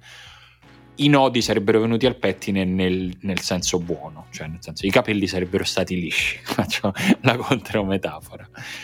A me sembra che nella Juve più o meno si vada in quella direzione lì, o quantomeno questa sia l'aria che si respira. Ehm, a Milano è un po' il contrario, nel senso che c'è un allenatore che viene costantemente messo in discussione da tutto l'ambiente che lo circonda. Non sappiamo quanto all'interno della società, perché questo lo possiamo solo immaginare, quindi è un po' inutile parlarne, ma insomma di quello che succede fuori è ovvio. Insomma, dopo Roma-Inter si diceva solo l'Inter ha buttato via una vittoria per colpa di Conte, punto. Eh, e ne abbiamo parlato tanto in gran riserva di questo e del- di come non eravamo quasi per niente d'accordo.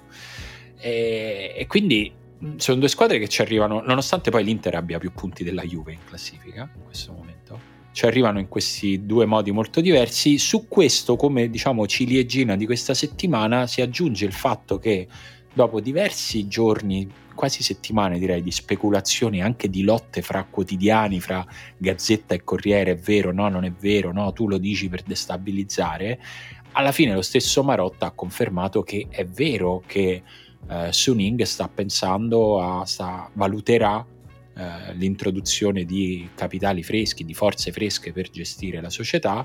Eh, ovviamente questo poi ha aperto ad altri tipi di speculazioni, cioè al fatto proprio che eh, l'Inter potrebbe anche proprio cambiare proprietà se arrivasse l'offerta giusta. Insomma, non è il massimo eh, dal punto di vista ambientale. Non so se, se ho un, è Sì, mi un'impressione. sembra mia. proprio un momento molto delicato per l'Inter perché quest'anno sembra un po' essere arrivata al vertice di competitività sportiva del processo di tutti questi anni di investimenti anche di Suning e allo stesso tempo proprio nel mezzo di una lotta a scudetto comunque in cui l'Inter eh, comunque ci arriva meglio di tutti gli anni prima eh, queste notizie effettivamente un po' destabilizzano il clima. Io ho detto a gran riserva, mi sembra una squadra un po' angosciante, cioè una squadra angosciata e quindi angosciante.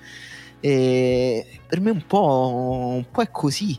Eh, però allo stesso tempo sul piano sportivo rimane una squadra, ne abbiamo parlato in Coppa Italia, con dei punti di forza molto evidenti eh, e molto spiccati che in Serie A funzionano e quindi per me comunque l'Inter anche in questa situazione arriva po' da favorita rispetto alla Juventus, cioè ha dei riferimenti più chiari, ha una fisionomia chiara, anche dei problemi chiari, eh.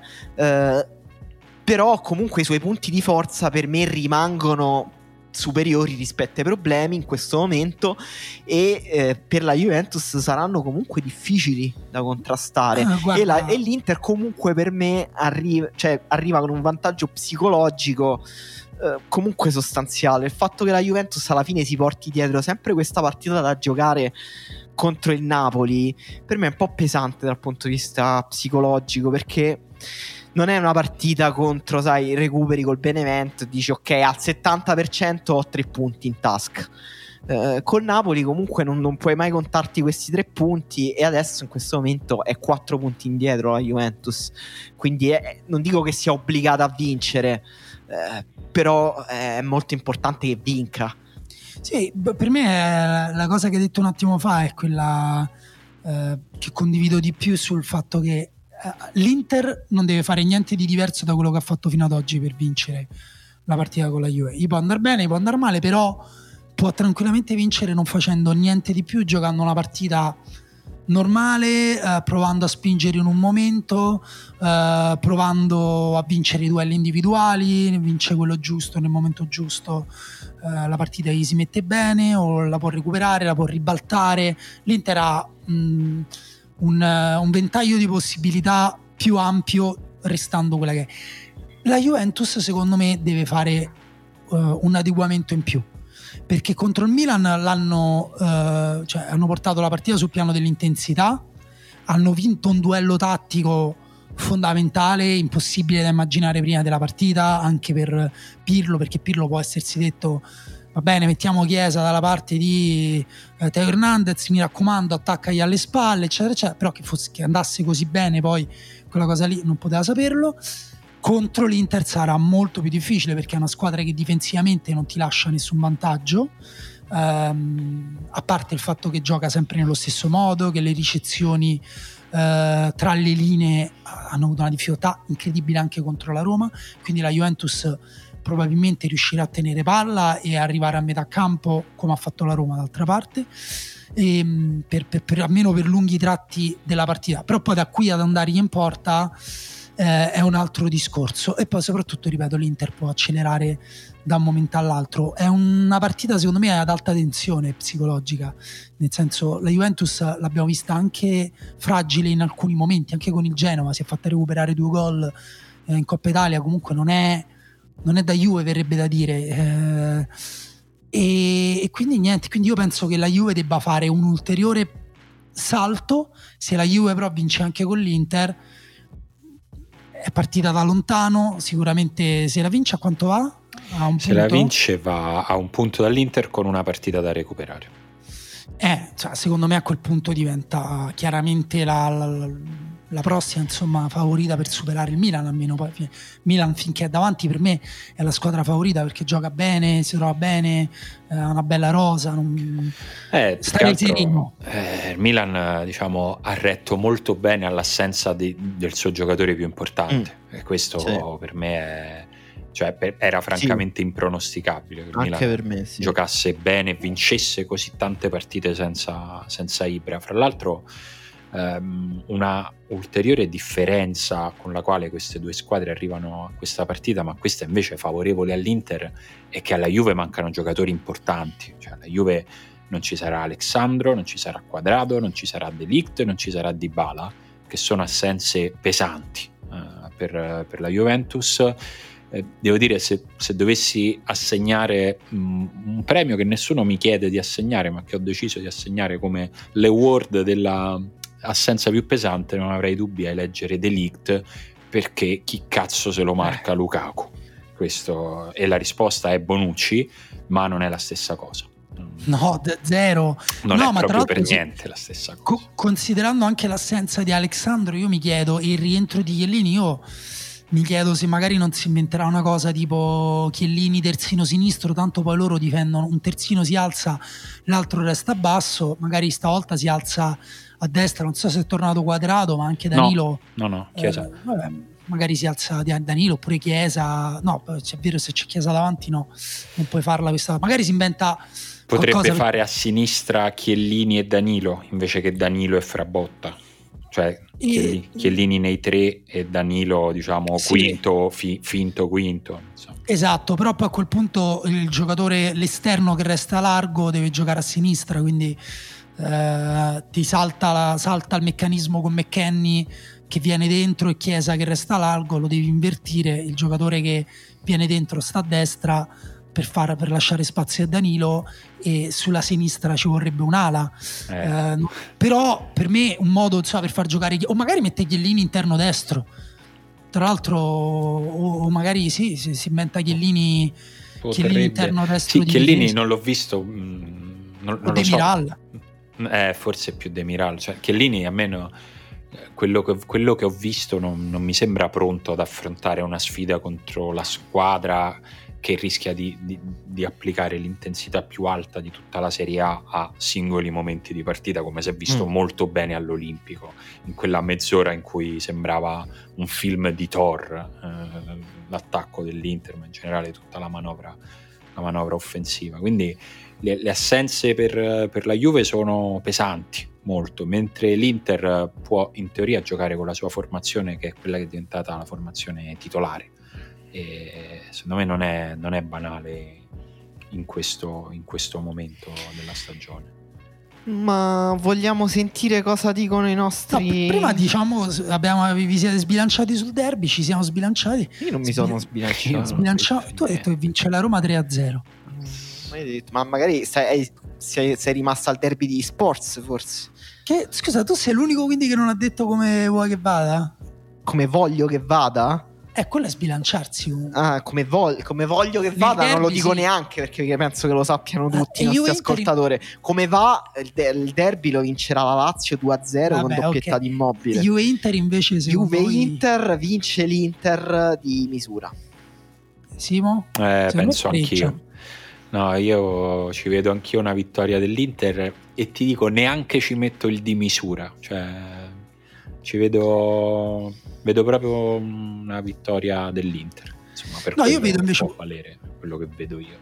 Vabbè, se eh, qualcosa varrà pure, magari. Secondo no, invece... nel senso che insomma i pronostici, come sappiamo bene, poi sono la, l'arte della, proprio del, del Guarda che ne abbiamo azzeccati alcuni importanti qua. Voi vi siete scordati quando l'altro anno abbiamo preso che avevamo preso cose strane. Ci abbiamo avuto un momento buono, mi ricordo anch'io. C'è stato un momento buono e poi altri... certo, abbiamo preso cose assurde, abbiamo fatto delle sparate e sono entrati. Però secondo, guarda, secondo me invece o pareggiano in una bella partita in cui l'Inter c'ha il suo momento, la Juve però regge, oppure secondo me io quella che vince bene ci vedo la Juve. Perché mm. comunque la Juve quel salto lo può fare. E se la Juve fa quel salto e diventa una grande squadra contro l'Inter quella sera No, no, cioè, cioè, lo, lo, lo, può fare, è che secondo me, cioè io sono, mh, parlo dell'Inter proprio per quello che ho detto prima, perché secondo me sono assenze pesanti, cioè tutti e due gli esterni e il tuo difensore e Di Bala eh, rischia di essere un po' troppo. Dopodiché è chiaro che fine, veniamo da tre partite nelle quali Ronaldo stava in modalità risparmio energetico. Se, se, poi si riaccende Ronaldo, insomma, lo sappiamo che è un fattore che non è eh, cioè, che esula dai pronostici, eh, cioè quello, ed è possibile sempre. Ecco, soprattutto in La decide CR7 quindi? Esatto. Beh, esatto. se vuole sì, cioè nel senso se lo può se fare. gli va.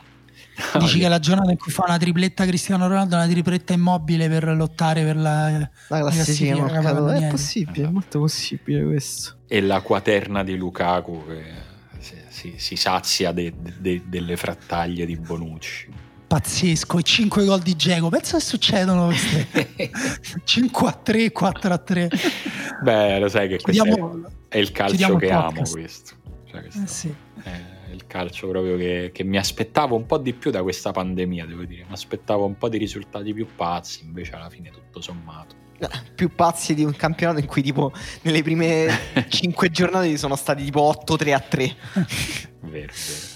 Eh, comunque allora, che, restiamo che tutto chiesto? sommato in tema, nel senso che, che, abbiamo chiesto ai nostri ascoltatori chi preferireste che vincesse lo scudetto e diteci anche il perché ovviamente senza menzionare la propria squadra. Cioè, questo mi sembra... mi sembra È, evidente. è la domanda per la sportività dei nostri ascoltatori della riserva. Sì, sì, sì, è una domanda per tirare un po' fuori il meglio da voi, dopo che nelle ultime occasioni, insomma, e non voglio, e non voglio aggiungere altro. eh. Così. Volevo buttarla lì, diciamo, come fa Renzi quando dice. E comunque... eh, eh, eh, così. Va bene, Marco dice che ti fa Parma. Oh, Scusa, è venuto in mente una sola ragione per cui vorrei vedere, cioè darei, fare, fa- fare a Renzi, il presidente del consiglio, a patto che faccia tutti i discorsi in inglese. Eh, sì, sono d'accordo. Cioè, dici, quantomeno ci divertiamo mentre andiamo Esatto. verso il baratro, lo facciamo ridendo. Esatto. E Marco dice che ti fa Parma, quindi non mi è neanche difficile eh, non dire il Parma, vista la situazione di classifica. Tra le probabili dico Roma perché trovo ci sia un bel progetto e mi piace molto l'idea di gioco che ha portato Fonseca. Inoltre trovo sia un personaggio che fa molto bene al nostro calcio. Poi ho grande hype per Vidal e infine ho Geco titolare al Fantacalcio. Serve altro? For- Forse invece di scrivere non vale rispondere con la propria squadra, devi scrivere ri- non vale rispondere con ragioni Di da fantacalcio.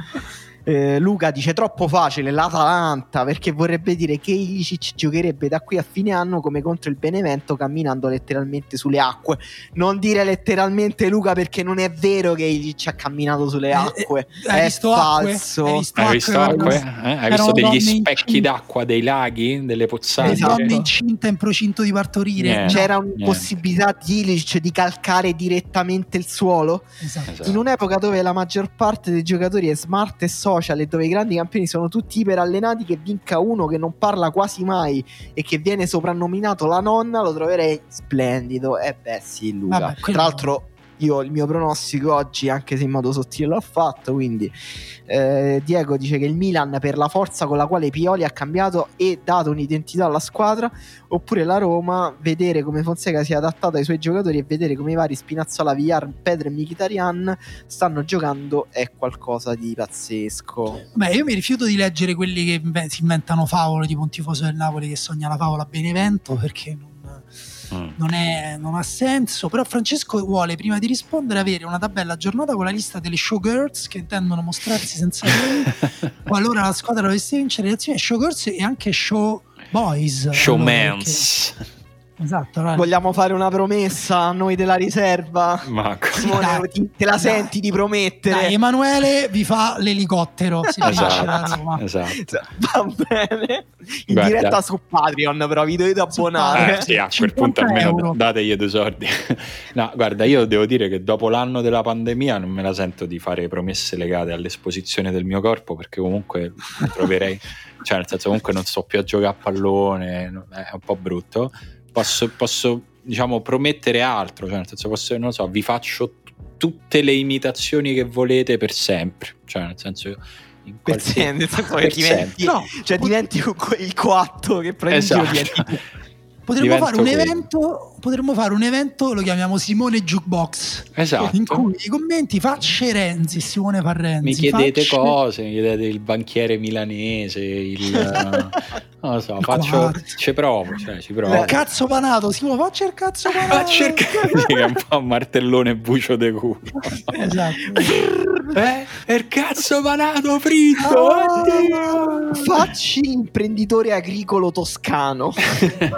Bello. Eh, bello, molto bello. Mi, pi- mi piace poi la nuance, il fatto che sia agricolo. Mi piace la, la che ha un agriturismo nel, nel- nel Chianti. E poi vorrei Allora, comunque che ci fosse sempre uno zio di qualcuno messo da una parte che mi guarda con le lacrime agli occhi che fa ah oh, comunque a me mi fa ride questo, a me mi fa ride i mortacci su oh." così vorrei Eccolo. Eh, sarà un po' È tor- califano. È un tornata. pochino, un pochino. E, allora, molti dicono, molti hanno risposto con la Roma, forse perché ci vogliono bene. Sì, E secondo me sì. Li abbiamo plagiati. Io non credo che la Roma sia davvero così popolare fra i tifosi delle altre squadre di calcio. Però è vero che in questa Roma il giocatore più, diciamo, iconico più, più- più- è, è Mkhitaryan, è proprio una brava persona, simpatico. Sì. L'altro giorno ha detto che si sente una volta al giorno la canzone che gli hanno fatto tifosi sull'aria di, di felicità. Cioè, Sì, la risposta per- perfetta è impossibile da inventare, cioè una volta al giorno. No, Quindi- eh, allora ti, ti, dico la verità, io vorrei non essere della Roma per rispondere Roma a questo sondaggio. Cioè, nel senso. Madonna, quanto sei tifoso! No, nel senso che mi, capisco quello che dicono i tifosi delle altre squadre quando dicono Fonseca è proprio, è proprio una brava persona. Cioè, Guarda, questo... io lo, lo, so perché piaccio alle donne, sono molto consapevole del perché piaccio alle donne, più, più o meno. no, però, cioè, nel senso. So, mi piacerebbe tutto della Roma se non fossi un tifoso della Roma. Cioè, mi piacerebbe anche da fuori come mi, mi sono piaciute nel, nel, corso del tempo altre squadre, altri progetti. Quindi lo capisco che anche magari i tifosi che di norma non hanno tutta questa simpatia per la Roma, storicamente, proprio come tifoseria, che però quest'anno dicono vabbè ma per, come fai? Uh, come fa a starti antipatica questa squadra con dentro questi... Cioè capisco da dove viene, mentre invece no, io io devo dire che risponderei abbastanza convinto Milan quest'anno, per, eh, per, principalmente per lo stesso discorso applicato a Pioli, cioè nel senso quello che da fuori molti vedono in Fonseca, io da fuori lo vedo in Pioli, credo che sarebbe un premio giusto, semplicemente a un, sì, a un percorso umano e professionale. Sarebbe sì. una grande storia quella, secondo me. E tra l'altro, um, secondo me una cosa che un po' brucia a Pioli e che diciamo gli mette un po' di tensione il fatto che se noi prendiamo il girone di eh, ritorno scorso de- e questo girone d'andata eh, comunque fanno messi insieme fanno un Frankenstein di un campionato intero ed è un campionato che il Milan avrebbe vinto. Quindi questo pensiero che il Milan abbia avuto questa striscia impressionante di vittorie che, co- che copre due stagioni e però non vinca niente comunque abbastanza agghiacciante però è, è, sono d'accordo anche con quello che dice Mochele che dice Napoli sono in credito da quell'anno incredibile di Sarri e sarei anche molto contento per Mertens che ha mostrato un attaccamento alla città quasi commovente. È vero anche Gattuso sarebbe una cosa che mi piacerebbe però Gattuso per esempio scusate faccio una parentesi che mi sono scordato di aggiungere prima potrebbe intanto vincere una Supercoppa fra una settimana nel senso che mm. prima par- perché parlavamo del fatto che sarà pesante per la Juve continuare ad avere questa partita da recuperare e pensate che comunque fra una settimana si gioca Juve-Napoli, ma hanno deciso che non è la Juve Napoli del campionato, ma la Juve Napoli della Supercoppa. Quindi Juve e Napoli si affronteranno, ma comunque per mesi continueranno a avere una partita mancante in campionato. Il senso di tutto questo. Boh. Sì, infatti, ma è assurdo comunque in generale che non abbiano tolto nessuna competizione. Vabbè.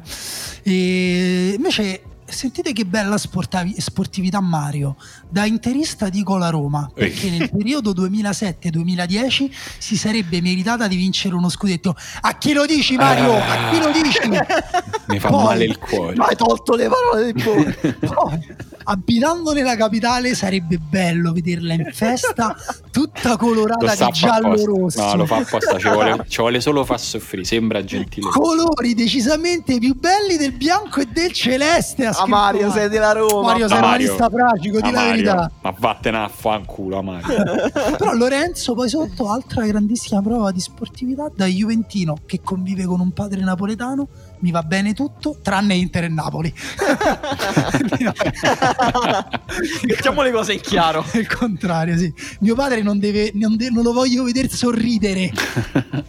C'è Marco che dice: Oltre la mia squadra, spero l'Atalanta perché proverebbe che possono vincere anche squadre di provincia con un progetto solido. Oppure Sassuolo per Diuricic, esclusivamente per lui. Eh, vabbè, se c'è questa perversione. Augusto dice una cosa che credo accomuni i tifosi della Roma e del Napoli, perché dice da napoletano mi creerebbe un senso di fastidio vedere un'altra squadra arrivare lì dove non siamo riusciti noi per tanti anni. Se proprio devo dirne una, dico la Roma, in quanto da studente fuori sede della capitale ho molti amici tifosi e mi piacerebbe assistere ai festeggiamenti stile ultimo scudetto e lì vedremo se la società si è secolarizzata cioè nel, dal tenore dei festeggiamenti della Roma. Però è vero che questo è il ragionamento che, il quando... c'è, magari non Vediamo pure che quanti vaccini sono arrivati. Esatto. magari no, semplicemente non sarà vietato. Mm. Punteremo all'immunità Sì, di gregge. Comunque è un pensiero che io non sposo, per esempio da romanista, invece io questi anni ho tifato per una vittoria del Napoli, non mi dà nessun fastidio vedere un'altra squadra che non sia la Roma che- e quindi che non sia la Juve, che non sia la Roma. No, il Napoli no, lì. il, il Napoli no, il Milan devo dire all'inizio sì, quando sembrava...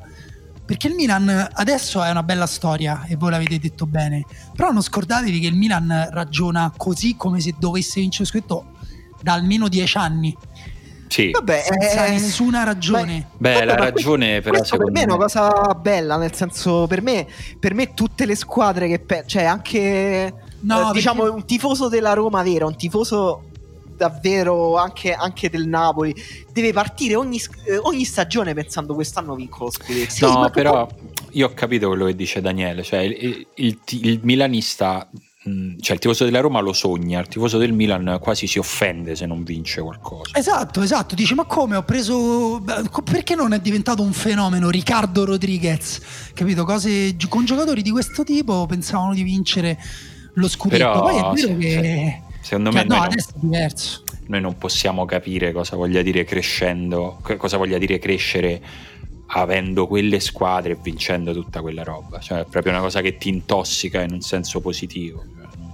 Sì, è vero, questo, è vero, eh, però ripeto, cioè, a un certo punto non dico che devi accettare la mediocrità perché quello sarebbe brutto, però neanche essere aggressivo con gli altri tifosi. Cioè, io mi- dai, dai tifosi milanisti sento proprio tipo quasi fastidio quasi No, borghese nei io confronti invece, degli altri tifosi. invece secondo me l'hanno vissuta con Mentre una certa interisti- autoironia tutto questo passaggio Ah, gli, gli interisti mi sembrano più parte lesa tipo i romanisti, per quanto abbiano vinto, abbiano vinto sulla nostra te- sul nostro cadavere, abbiano festeggiato parecchio, però mi sembra più milanisti invece sembrano proprio tipo quelli, guardi, prima o poi noi dovremo tornare a vincere, quindi levati dal cazzo e, da- e fammi vincere, va bene? E vabbè, comunque tornando, c'è un altro nostro ascoltatore, Vittorio, che dice che il Sassuolo, però per ragioni un po' più materiali, lui se l'è giocato ed era dato a 300. mamma mia che sognatore Vittorio Bello. fidati metti 1500 sulla Lazio per domani Comunque è pieno di gente che in varie declinazioni dice che vorrebbe che la Roma vincesse lo scudetto per la nostra puntata pazza. Ma chi va a detto? cioè, magari facciamo una puntata normalissima, ma normalissima magari dopo una settimana, però, però normalissima. Guarda, ne, ne leggo uno per rendere diciamo, merito a tutti. Calito che dice come molti dico la Roma perché voglio vedere Simone Fra ubriaco fare l'imitazione del coatto col microfono al circo massimo mentre Albano e l'Armeno che va come un treno cantano in loop la giusta versione di felicità in un tripudio di allegria.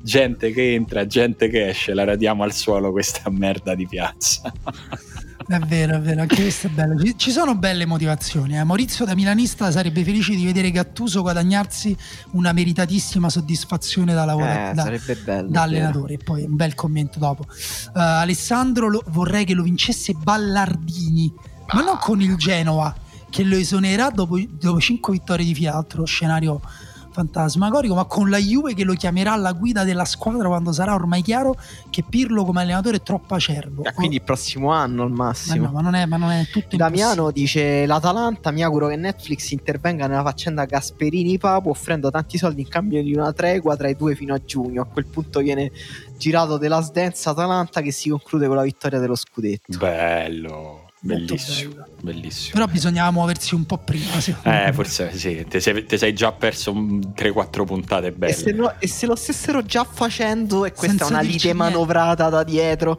e poi c'è la grande pacificazione e arriva il Papu Gomez all'ultima, alla penultima giornata contro il Milan e segna il gol scudetto Guarda, io ho saputo che è così, ma è per la Juventus. Hanno dato dei punti di vantaggio alle altre squadre per poi fare il rimontone e avere la bella storia da far vedere. E Diego dice il Milan perché non riesco a immaginare a quale ulteriore livello Ibra potrebbe portare il culto di se stesso e sarebbe bello scoprirlo. È Ma vero. forse quello no, forse mi basta il livello che già sappiamo, però. vabbè. Eh, Matteo dice Napoli di Gattuso per vedere i milanisti impazzire, Inter di Conte per vedere gli Juventini impazzire. Insomma, non importa chi vince, basta che impazzisca qualcuno. no? Ma invece la cosa brutta dell'Italia è che non impazziscono quelli che perdono. Cioè, mm. noi, noi siamo un popolo di grandissimi perditori di grandissimi sconfitti. Noi se perdiamo sappiamo perdere molto meglio di quanto sappiamo vincere. Questa è una teoria molto interessante, anche un po' controintuitiva, che però per me ha, una verità. Eh, Enrico dice Atalanta per vedere Gasperini diventare Super Saiyan dell'antipatia. Per Gasperini, se vince lo scudetto, potrebbe andare davvero. Veda che ce lo fa lui l'elicottero se vince lo scudetto. Sì, lui chiama il Papo, fa la, fa la diretta Facebook in cui fa vedere, guarda. Abbiamo vinto senza di te. Guarda, questo è il tuo gatto e questa è una ciotola d'acqua. Guarda cosa faccio. Eh, questa è una, è una ricetta per, è una ricetta per fare panata un'altra cosa, esatto. però... Esatto. Sì, sì, sarebbe veramente il, il re. E, um, Giorgio dice: La Roma, squadra fichissima, piena di talento, allenata da un signore. Poi i romanisti riuscirebbero tipo a lamentarsi che hanno vinto nell'anno senza pubblico e cose così, quindi a maggior ragione. E poi dice: Edit, ammazza quanti interisti siamo a tenere la Roma. Effettivamente è un po' la sorpresa. Strano, eh? Strano sì. Strano, ma sono i nostri ascoltatori, ci, ci vogliono un po' compiacere. Scusate, eh. Davide dice l'Inter di Conte per farla pagare a Renzi, ma non l'ho capito. boh, forse perché è della Fiorentina. No, Fiorentina. No, forse capito. Inter c'è cioè un gioco su Conte Conte. Ah, ah, bravo, ma si vede che hai fatto semiotica. Lo vedi, prima o poi veniva tornava utile sta esatto. semiotica che hai studiato tutti questi anni. Chi te lo doveva dire che era il 14 gennaio del 2020? Esatto. Ehm... Oh, aspetta, aspetta, voglio leggere questo di Stefano. Sarò tutti... pazzo, troppo realista, ma da milanista mi andrebbe bene la vittoria del Inter. Anche What? solo per riportare prestigio a Milano come città calcistica e fermare la Juve. Poi se dovessi scegliere io darei lo scudetto al Napoli, ma solo per amore di Ringhio. Che roba, ragazzi. Vabbè, vabbè, questi sono quei. Pazzi, questo è tipo mio padre che commenta che dice la, la Lazio. per vedere finalmente Ciro vedere riconosciuto il suo talento. Tuo, pa- tuo, padre commenterebbe da tifoso della Roma dico la Lazio, mia seconda squadra. Esatto. O forse prima eh, eh, eh, per, per, portare prestigio in questa regione che tanto bene sta facendo a livello di vaccinazioni. Milan innanzitutto per Pioli perché abbiamo bisogno di più allenatori con la sua levatura morale, dice Francesco. In secondo luogo Vabbè, per calma, mettere la retorica nostalgica del Milan berlusconiano vincente come lo era il paese Italia in quegli anni, vero Francesco? Questa è una bella motivazione. A me Va piace bene. il commento di Tommaso che dice: Dai, cazzo, per una volta che siamo primi mi fate scegliere un'altra squadra. Sei molto bella. A me mi avete fatto salire un'ansia pazzesca perché prima mi dicevo: Vabbè, finché devo fare ancora la riserva, il derby è lontano. Eh, mo è arrivato. Cioè, finita la riserva, adesso. Vabbè, adesso devo giocare a paddle con Emanuele stasera. Bello. E poi però c'è il derby. Pensa che io domani ho derby e primo compleanno di mia figlia. Non so questa cosa. No! E eh, quindi come sì. lo festeggiate?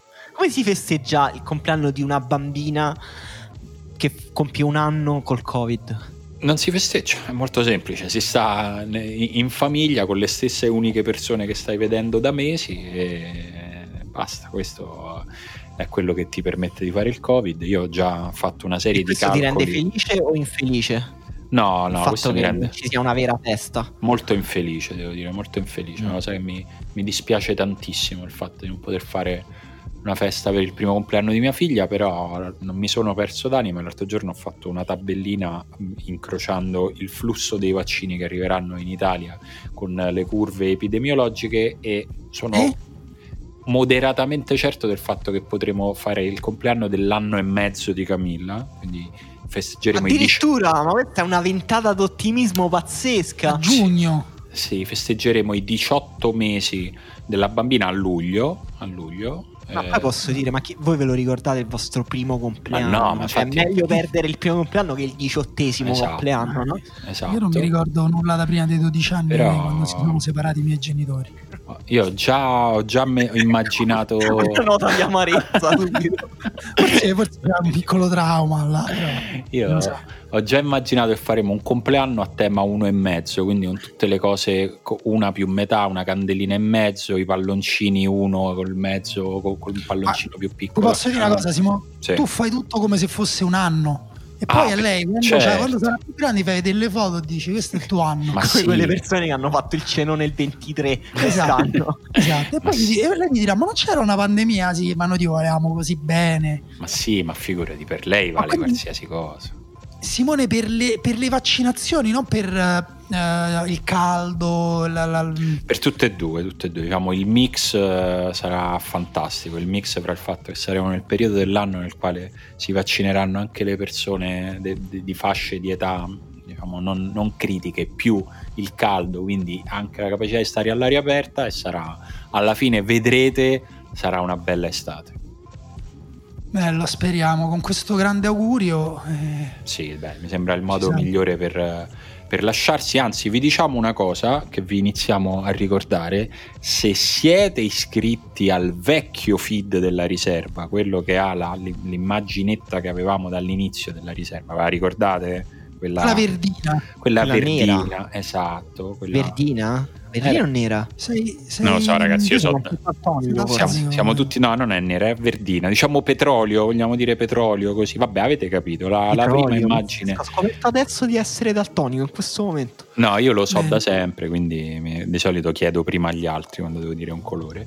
Eh, comunque, quel feed lì, che è quello al quale siete iscritti, se siete quindi fra quelli che si sono iscritti boh, nel primo anno della riserva, fra un pochino lo dovremo disattivare. Quindi cercate sul vostro player o comunque qualsiasi player usate la riserva quella con quadratino col fondo giallo e con scritto LR se cercate la riserva vedrete che c'è un'altra cosa dove iscriversi siamo sempre noi le puntate sono quelle è solo un altro feed che per motivi tecnici abbiamo dovuto a un certo punto duplicare e adesso sempre per motivi tecnici dobbiamo tenere solo quello nuovo ve lo diremo un po' di volte poi a un certo punto se non l'avete fatto eh, non ci sentirete più iniziate a iniziate a migrare sul nuovo feed della riserva. Se avete dubbi, se non lo trovate per qualsiasi cosa, ci scrivete e vi rispondiamo, vi aiutiamo. Comunque è facile, se non lo trovate vi meritate di non ascoltarci. Bene? Ciao. Ciao. Ciao.